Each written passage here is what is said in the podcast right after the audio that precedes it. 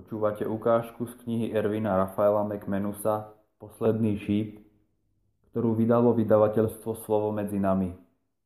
Knihu môžete objednať v našom e-shope www.slovomedzinami.sk Pohyb je život. Či už si kráľ, ktorý má prostriedky na to, aby si na svoju ochranu vybudoval pevnosť, alebo si malomocný, ktorý sa ocitol sám a v zúfalstve, musíš prestať čakať na niekoho, kto urobí tvoj život významným. Musíš konať. Konať tak, ako by išlo o život, pretože to tak aj naozaj je. Život je činnosť. Len mŕtvi zostávajú nehybní. Život je pohyb. Pohyb je život. Musíš si uvedomiť, že bez ohľadu na to, aké robíš rozhodnutia a koľko toho v živote dosiahneš, jedno je isté. Život každého z nás sa raz skončí. O tom nie je pochyb. To je nevyhnutná realita ľudského života. Stále však zostáva otvorená otázka. Rozhodneš sa žiť, alebo tu ostaneš nehybne ležať, kým si po teba nepríde smrť. Ak si pozorne čítal príbeh o malomocných, Vieš, že v stávke je toho oveľa viac, než len ty sám. Konať tak, ako by išlo o život, začneš až vtedy, keď si uvedomíš, že od tvojho konania či nekonania závisí aj život iných. Príbeh o štyroch malomocných sa mohol skončiť aj skôr. Príbeh o štyroch malomocných, z ktorých sa stali majiteľia bohatstva celého tábora, by oveľa viac zapadol medzi bežné príbehy materializmu, ktoré sa týkajú mnohých z nás. Keďže malomocní nemali nič, nikoho by asi neprekvapilo, keby si všetko vzali. Mali na to príležitosť. Najskôr urobili to, čo by urobila väčšina z nás. Uspokojili svoj hlad a smet, jedli, pili a rabovali aramejský tábor. Nechali sa tak premôcť vlastným strachom a možno aj lakomstvom, ktorému predtým nedali príležitosť prejaviť sa. Začali hromadiť všetko, čo našli a schovávať to, aby im to nik nemohol vziať. Najskôr si vzali, čo potrebovali. Potom si však začali brať oveľa viac, pričom po celý čas mysleli jedine na seba. Koniec koncov museli pritom cítiť aj isté zadosť učinenie. Nikomu na nich nezáležalo, nikto sa o nich nestaral, nikoho nezaujímalo, či sú živí alebo mŕtvi, nik nekonal v ich prospech tak prečo by sa o niekoho iného mali starať oni? Nemyslím si však, že sa vedome rozhodli nemyslieť na druhých. Myslím, že spočiatku ich tak pohotilo vlastné šťastie, že nemysleli na nikoho iného okrem seba. Som však presvedčený, že aj u tých najhorších z nás, a to aj v tých najhorších okamihoch, sa ozýva vnútorný hlas, ktorý nás vyzýva k nečakanej šľachetnosti. Pevne verím, že tento hlas je hlasom Boha. Títo malomocní prežili vo svojom svedomí akési zjavenie. To, čo robíme, nie je správne. V skutočnosti to nebolo nič výslovne zlé.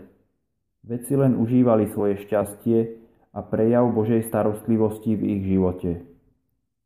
Pravdu povediac, keby sa tento príbeh končil takto, dokonale by sa hodil k rozšírenému učeniu, ktoré sa vo všeobecnosti zvykne nazývať Evangelium Prosperity.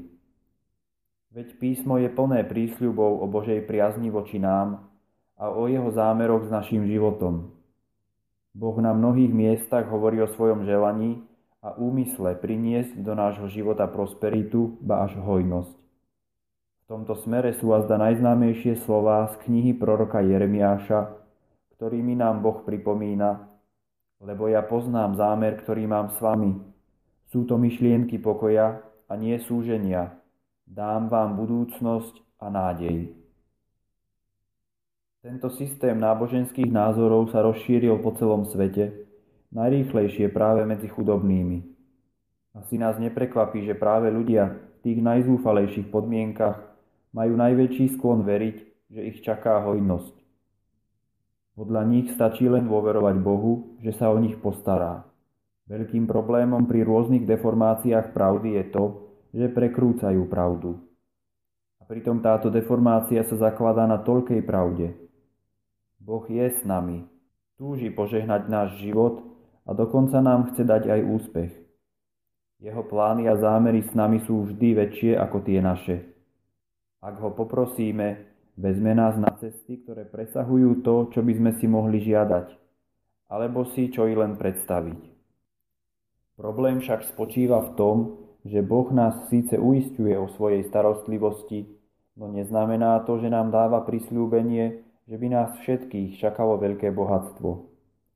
Hojnosť, o ktorej hovorí Ježiš, keď sľubuje život v hojnosti, je oveľa bohatšia než akákoľvek vec, ktorú by sme si mohli kúpiť alebo vlastniť.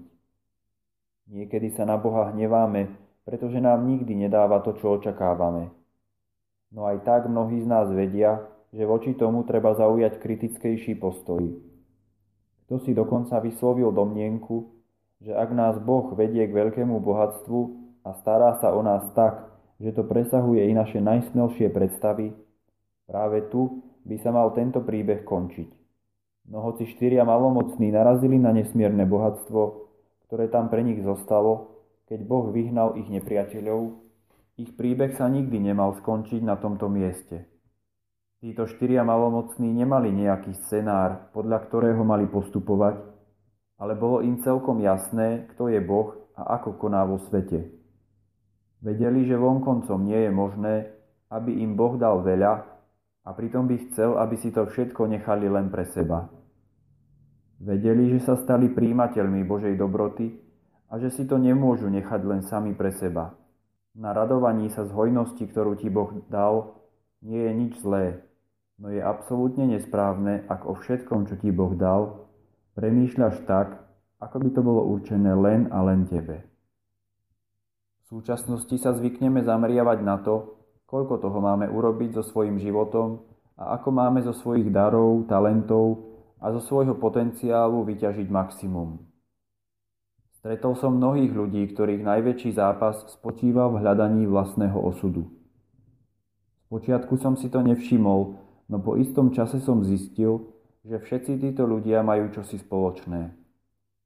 Chceme, aby nám Boh dal úspech aby nám dal život v hojnosti, aby nám splnil sny. Vieme, že máme talent. Cítime, že sa v nás ukrýva veľkosť, ktorá čaká na prebudenie. Máme nekonečne veľa možností, no predsa sa cítime ochromení. Ako by všetka táto schopnosť od Boha uviazla kde si hlboko v našom vnútri. A táto nerozlúštiteľná záhada, prečo by sme mali chcieť, aby Boh konal viac, nás vyvádza z miery. Máme pocit, ako by z nás ubúdalo. To nás privádza k zaujímavej otázke. Môžeme znamenať ešte menej než malomocný človek na púšti uprostred vojny, čakajúci na smrť? A odpoveď znie áno. Žiaľ áno. Môžeme sa stať chamtivcami, ktorí si dávajú pozor, aby im niekto nevzal to, čo dostali. Pri poslednom šípe sa človek prestáva zameriavať na to, čo pre neho môže urobiť Boh a začína sa sústreďovať na to, čo môže urobiť prostredníctvom neho. Posledný šíp nestrieľame len tak, ako by od toho závisel náš život, ale ako by od toho závisel aj život iných. Pri mnohých z nás sa správajú, ako by mali na dosah všetok čas sveta, hoci čas sa svetu zúfalo míňa. Kým žijeme sami pre seba, stále kráčame v temnote noci. Keď vystrelíš posledný šíp, dávaš tým najavo, že si sa rozhodol, že už nie času čakať na svitanie. Páči sa mi ten prekvapivý zvrat tohto príbehu. Zo štyroch malomocných, ktorých jedinou ambíciou je prežiť a žiť aspoň ešte jeden život, sa stávajú dobrodinci, ktorí zariadujú budúcnosť ľuďom bez nádeje. Keď budeš konať tak, ako by ti išlo o život, zistíš, že tvoj život nikdy nemá byť len o tebe. Keď sa rozhodneš žiť, staneš sa zdrojom života. Možno podstúpiš riziko len ty, no nie len ty dostaneš odmenu. Tragédiou života, ktorý sa nežije naplno, nie je len samotná strata tohto jediného života. Tragédiou je, že keby sme sa rozhodli žiť inak, navždy by sa tým zmenilo nespočetné množstvo životov. Povolanie žiť čo najhrdinskejšie však nespočíva v tom, že si na konci dňa sadneš s pocitom hrdinu. V skutočnosti ten najhrdinskejší život vedú ľudia, ktorí si to o sebe nikdy nepomyslia, no o ktorých si to pomyslia tí, ktorým darovali svoj život.